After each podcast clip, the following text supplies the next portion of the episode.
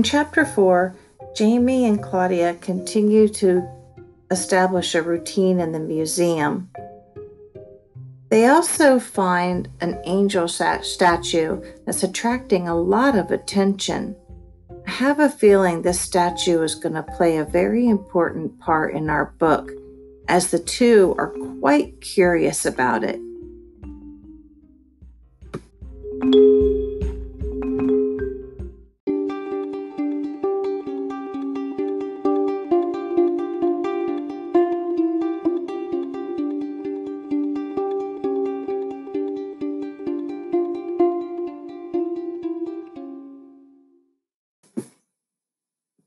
Chapter 4 Claudia and Jamie awoke very early the next morning. It was still dark. Their stomachs felt like tubes of toothpaste that had been all squeezed out, giant economy sized tubes. They had to be out of bed and out of sight before the museum staff came on duty.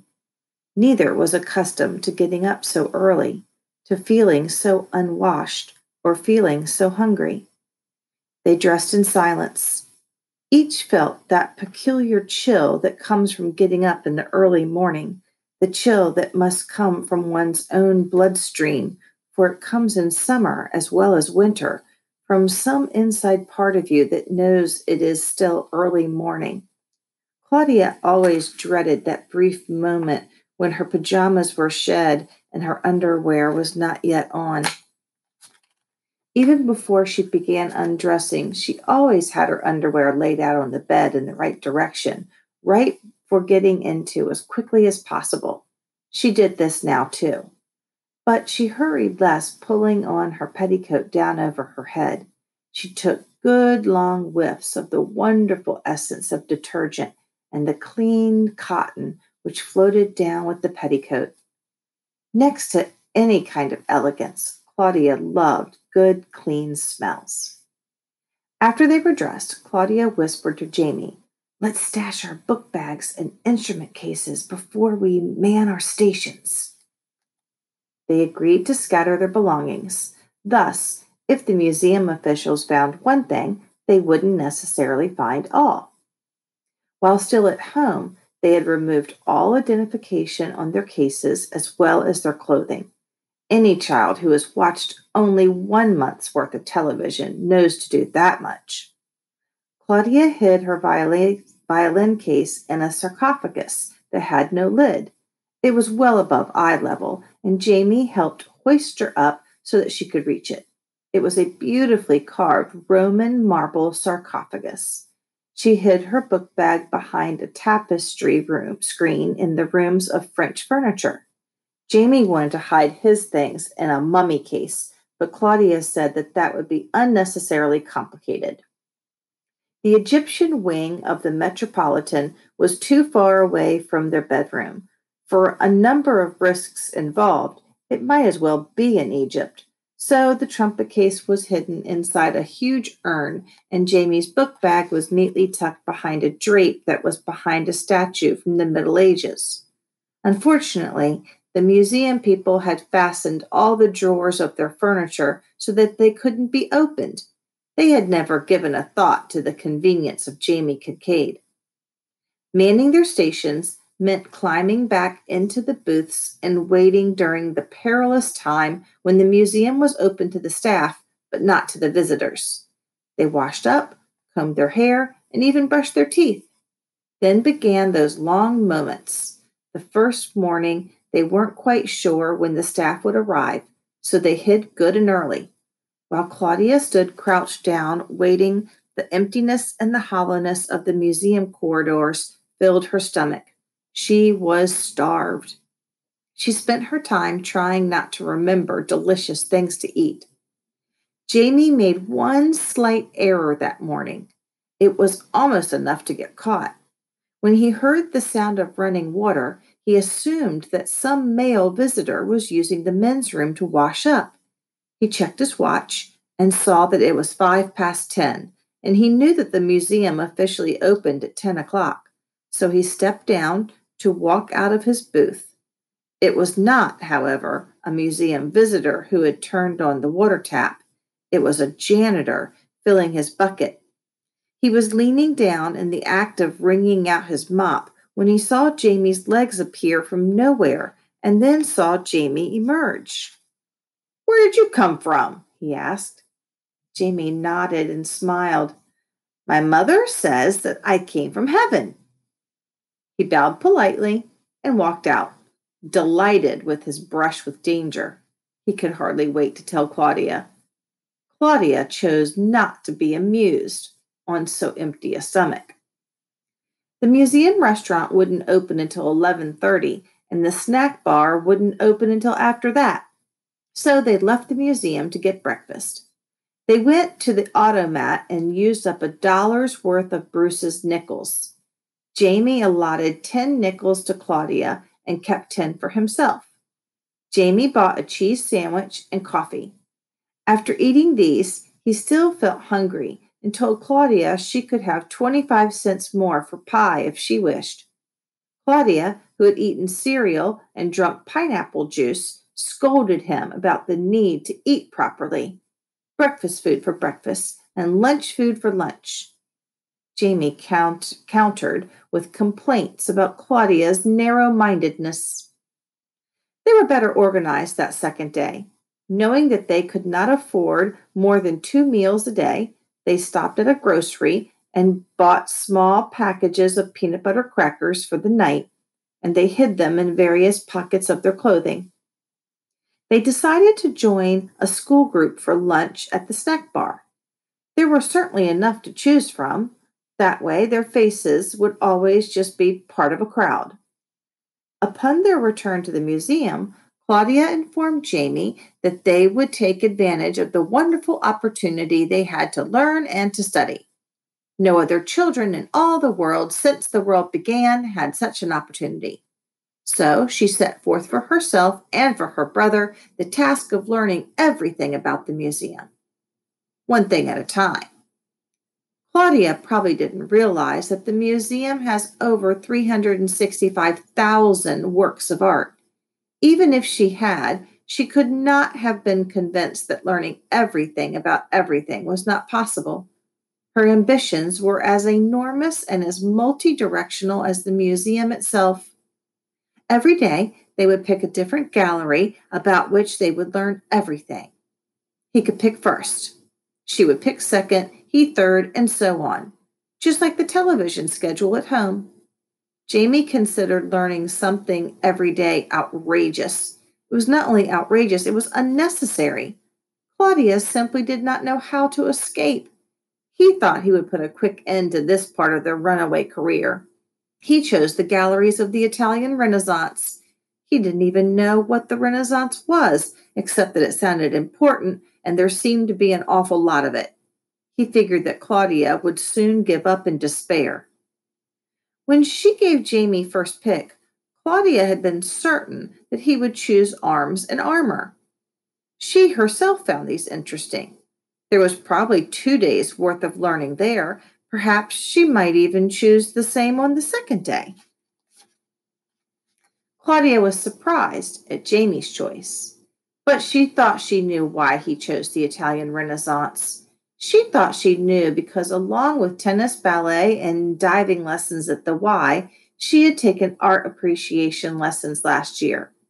Her art teacher had said that the Renaissance was a period of glorification of the human form as best as she could figure out, that meant bare bodies. Many painters of the Italian Renaissance had painted huge, billowy, bosomy, naked ladies. And she was amazed at Jamie. She thought he was too young for that, and he was. She never even considered the possibility that he wanted her to be bored. She had given him first choice, and she was stuck with it. So she marched with him towards the long, wide stairway straight in from the main entrance, which leads directly to the Hall of the Italian Renaissance. If you think of doing something in the New York City, you can be certain that at least 2,000 other people have that same thought. And of the 2,000 who do, about 1,000 will be standing in line to do it. That day was no exception. there were at least a thousand people waiting in line to see things in the Hall of the Italian Renaissance. Claudia and Jamie did not think that there was anything unusual about the size of the crowd. This was New York. Crowded was part of the definition of New York. Too many experts, Saxonberg. Crowded is part of the definition of the Italian Renaissance, too. It was a time much like this artistic activity was everywhere. Keeping track of the artists of the 15th and 16th centuries in Italy is as difficult as keeping track of the tax laws of the 1950s and 60s in the United States, and almost as complicated. As they reached the top of the stairs, a guard said, Line forms to the right. Single file, please. They did as they were told, partly because they didn't want to offend any guard or even attract his attention, and partly because the crowd made them. Ladies' arms draped with pocketbooks and men's arms draped with coats formed a barrier as difficult to get through as barbed wire.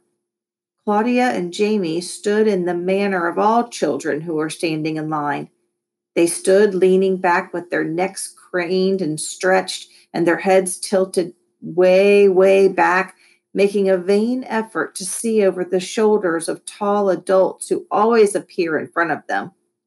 Jamie could see nothing but the coat of the man in front of him. Claudia could see nothing but a piece of Jamie's head plus the coat of the man in front of Jamie. They realized they were approaching something out of the ordinary when they saw a newspaper cameraman walking along the edge of the crowd. The newsman carried a large black flash camera which had Times stenciled in white on its case. Jamie tried to slow down to the pace of the photographer. He didn't know what he was having his picture taken for, but he liked getting his picture taken, especially for the newspaper. Once, when his class had visited a fire department, his picture had been in the paper at home. He had bought seven copies of the paper and used that page for book covers when the book covers began to tear, he covered the covers in saran wrap. They were still his bookcase at home. Claudia sensed danger. At least she remembered that they had run away from home, and she didn't want any New York paper advertising her whereabouts, or Jamie's either, especially if her parents happened to be looking for her. Someone in Greenwich was bound to read the New York Times and tell her folks. It would be more than a clue and it would be like booking anyone looking for them on a chartered bus ride straight to their hideaway. Wouldn't her brother ever learn in, to be inconspicuous? She shoved him. He almost fell into the man into the, with the coat. Jamie turned to Claudia and gave her an awful look. Claudia paid no attention, for now they reached what everyone was standing in line to see a statue of an angel. Her arms were folded and she was looking holy. As Claudia passed by, she thought that the angel was the most beautiful, most graceful little statue she'd ever seen. She wanted to stop and stare. She almost did, but the crowd wouldn't let her. As Jamie passed by, he thought that he would even he would get even with Claudia for shoving him. They followed the line to the end of the Renaissance Hall when the velvet ropes that had guided the crowd by narrowing the by creating a narrow street within the room ended, they found themselves going down a staircase to the main floor. Claudia was lost in remembrance of the beautiful angel she had seen. Why did she seem so important? And why was she so special?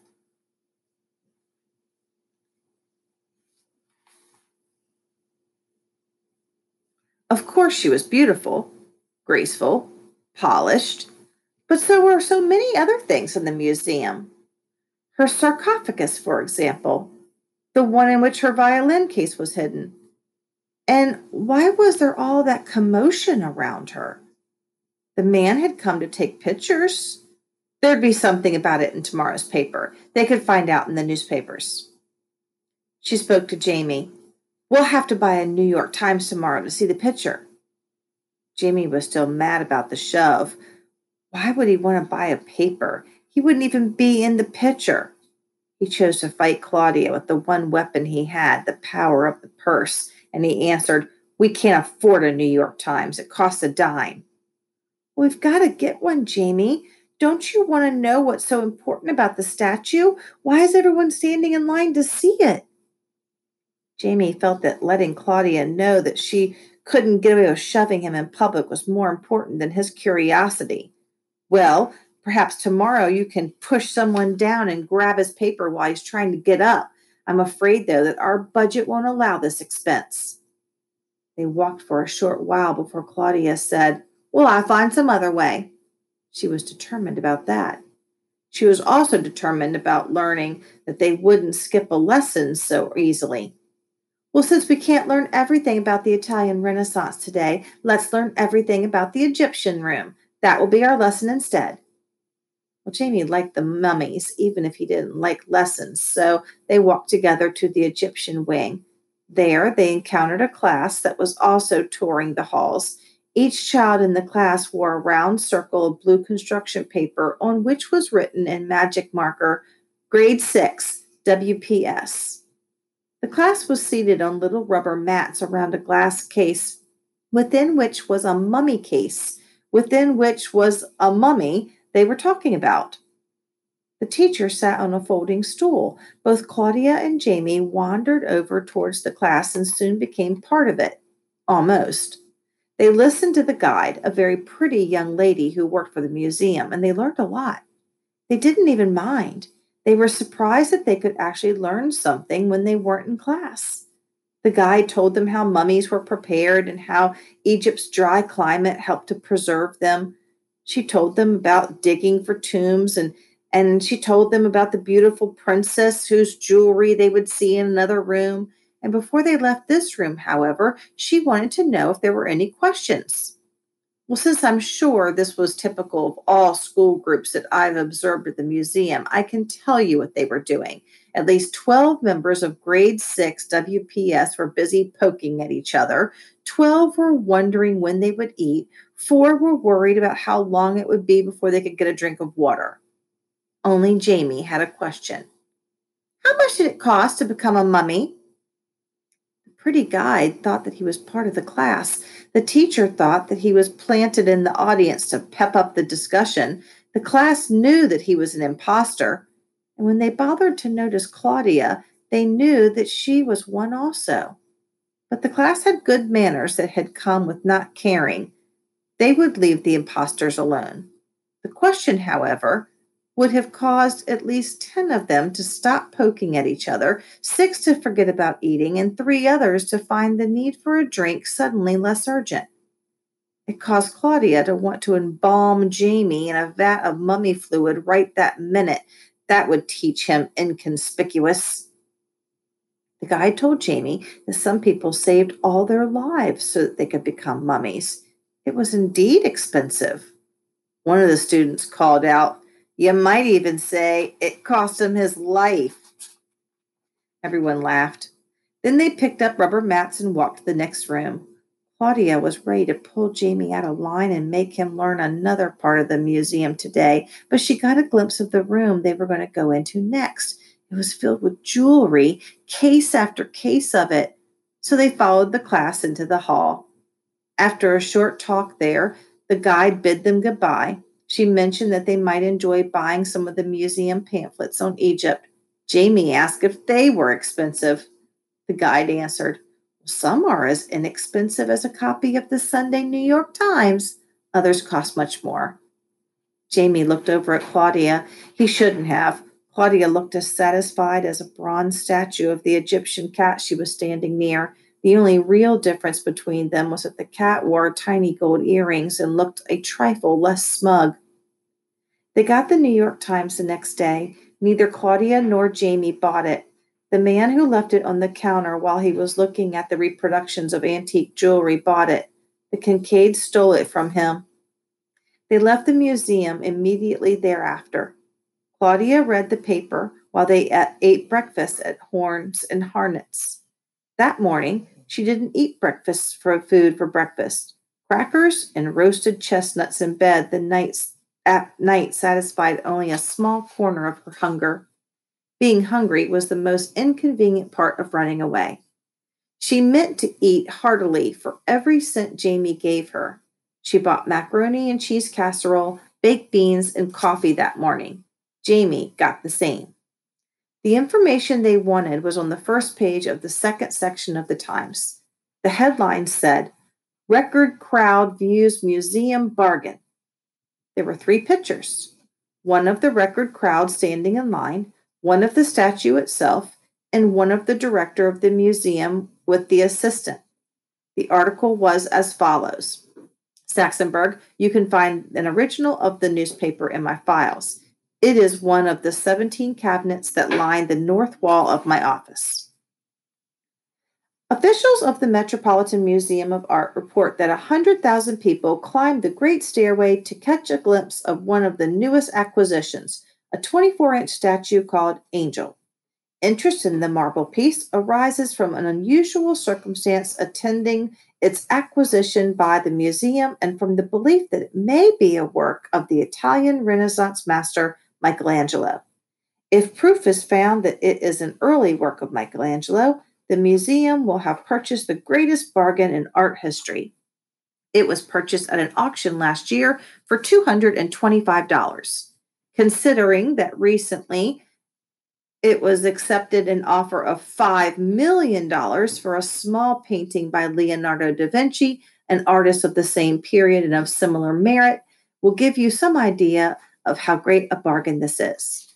The museum purchased the statue last year when one of its curators spotted it during a preview showing of works to be auctioned by a gallery. His initial suspicion that it might be the work of Michelangelo was confirmed by several other museum officials, all of whom kept their thoughts quiet in a successful effort to keep the bidding from being driven higher. The statue has been the subject of exhaustive tests and study by the museum staff, as well as art experts from abroad. Most believe it to have been done about 470 years ago when Michelangelo was in his early 20s. The statue was acquired by Parke-Bernet Galleries from the collection of Miss Basil E. Frankweiler. She claims to have purchased it from a dealer in Italy before World War II. Miss Frankweiler's residence on East 63rd Street was a long a Manhattan showplace for what many considered one of a, the finest private collections of art in the Western Hemisphere. Others considered it a giant hodgepodge of the great and the mediocre. Miss Frank Miss Frankweiler closed her Manhattan residence three years ago. Important pieces from its contents have found their way to various auctions and galleries since that time. Mr. Frankweiler amassed a fortune from the corn oil industry and from developing many corn products. He died in 1947. Mrs. Frankweiler now lives on her country estate in Farmington, Connecticut. Her home, which at one time was open to the greats in the worlds of art, business, and politics, is now closed to all but her staff, her advisors, and a few close friends. The Frankweilers had no children. A museum spokesman said today whether or not conclusive proof will be found that this is the work of Michelangelo, we are pleased with our purchase. Although Michelangelo is perhaps best known for his paintings of the Sistine Chapel in Rome, he always considered himself a sculptor and primarily a sculptor of marble. The question of whether the museum has acquired one of his lesser known masterpieces still awaits its final answer. If Claudia's interest had been a little broader, if she had started with the national news on page one and had then read the continuations on page 28, she might have noticed a small article on, pa- on that page, one column wide, that would have interested her. The date line was Greenwich, Connecticut, and it stated that two children of Mr. and Mrs. Stephen C. Kincaid Sr. had been missing since Wednesday. The article didn't mention any clues like Claudia's letter. It just said that the children were last seen wearing nylon quilted ski jackets. Small help. 14 out of 15 kids in the US were wearing those. It went on to describe Claudia as a brunette and pretty, and Jamie as a brunette and brown eyed. Police in the neighboring towns of Darien and Stamford in Connecticut and Port Chester in New York had been alerted. You see, Saxonberg, Claudia had found the article about the statue too easily. She didn't even look at the first section of the paper. I keep telling you that often the search proves more profitable than the goal. Keep that in mind when you're looking for something in my files. Claudia and Jamie read about the statue with great interest. Claudia read the article twice so that she could memorize it all. She decided the statue was not only the most beautiful in the world, but also the most mysterious. Jamie said, Well, I don't think $225 is cheap. I've never had that much money in my whole life. Totaling up all my birthday and Christmas presents since I was born nine years ago wouldn't make $225. Claudia said, You wouldn't consider $2.25 very much, would you? Jamie answered, Well, I might. That's right, you might, but most people wouldn't. Well, if this statue is by Michelangelo, it's worth about $2,225,000, not $225. That's the same as saying suddenly $2.25 is worth $225. Jamie thought this over a minute. He was impressed. When I grow up, I'm going to find a way to know for certain who did this statue. Well, this was all Claudia needed something that had been smoldering inside her since she first saw the statue that had been fed by the Times article, now flared into an idea. Jamie, let's do it now. Let's skip learning everything about everything in the museum. Let's concentrate on the statue. Can we still take class tours like we did today? Claudia answered, Of course. We don't have to skip learning everything about everything. We just won't learn about everything in the whole museum. We'll just concentrate on Michelangelo. Jamie snapped, her, snapped his fingers. I've got it, he exclaimed. He held up his hands for Claudia to see. What does that mean? Fingerprints, silly. If Michelangelo worked on that statue, his fingerprints would be on it. Fingerprints? Almost 500 year old fingerprints? How would you know they belonged to Michelangelo? He didn't have a police record. I mean, I don't suppose he did. As a matter of fact, I'm sure people weren't fingerprinted in those days, even if they did. But what if we were to find identical fingerprints on something they knew he did? We could compare them. Claudia kept looking at the picture of the statue as she finished eating her baked beans. Jamie, she said, do you think the statue looks like anyone special? She folded her arms and gazed into the distance. No, I don't know anyone that looks like an angel. Just think for a minute. She cleared her throat and lifted her chin slightly and gazed into the distance. Don't you? Don't think about the hairstyle or the clothes or anything. Just think about the face. She nudged the pace of the New York Times closer under Jamie's nose and resumed her pose. Jamie looked at the picture. Nope, he said, looking up. Can't you see any resemblance? Nope. He looked at the picture again. Who do you think it looks like? Oh, I don't know, she stammered. Jamie noticed Claudia blushing. What's the matter? Are you getting a fever? Don't be silly. I just feel like the statue looks like someone in our family. Are you sure you don't have a fever? You're talking out of your head. Claudia unfolded her arms and lowered her distant gaze. I wonder who posed for it, she said half aloud. Probably some fat lady, and then the chisel slipped, so he made a skinny angel instead. Jamie, you have as much romance in you as the wolf in Little Red Riding Hood. Romance? Baloney. But I do like a mystery part. So do I, Claudia answered. But I like more than that about the angel. Are we going to look for fingerprints then? Claudia reconsidered. Well, we might look for fingerprints. That's one way for a start. She looked at Jamie and sniffed. But I'm sure it won't work. We'll look tomorrow, even though it won't work. And then she looked some more at the picture. On the second day, the crowd going up the broad staircase to see the little angel was even greater. The newspaper article had made some people curious. Besides, it was a cloudy day, and the museum attendance always improved in bad weather. Some people who had not been to the Metropolitan Museum for years came, and some people who had never been there ever came, and they got directions from maps, subway conductors, and police. I'm surprised, Saxonberg, that seeing my name in the paper in connection with Michelangelo didn't bring you to the museum. You would have profited more than you would have even thought by that trip. Are photo albums of your grandchildren the only pictures you look at? Are you altogether unconscious of the magic of the name of Michelangelo? I truly believe that his name has magic even now, the best kind of magic. The children were annoyed when the guards, plus the push of the crowd, hurried them past the angel. How could they possibly look for fingerprints when they were so rushed? After this hurried visit to the statue, they decided to do their research when they had the statue and the museum to themselves. Claudia especially wanted to make herself important to the statue. She would solve its mystery and in turn would do something important to her, though what this was she didn't quite know. As they once again reached the back stairs, Claudia asked Jamie, With whom shall we dine with today, Sir James? Jamie answered, Oh, I don't know, dear lady, Claudia. Shall we find a good and proper group? Yes, let's, Sir James.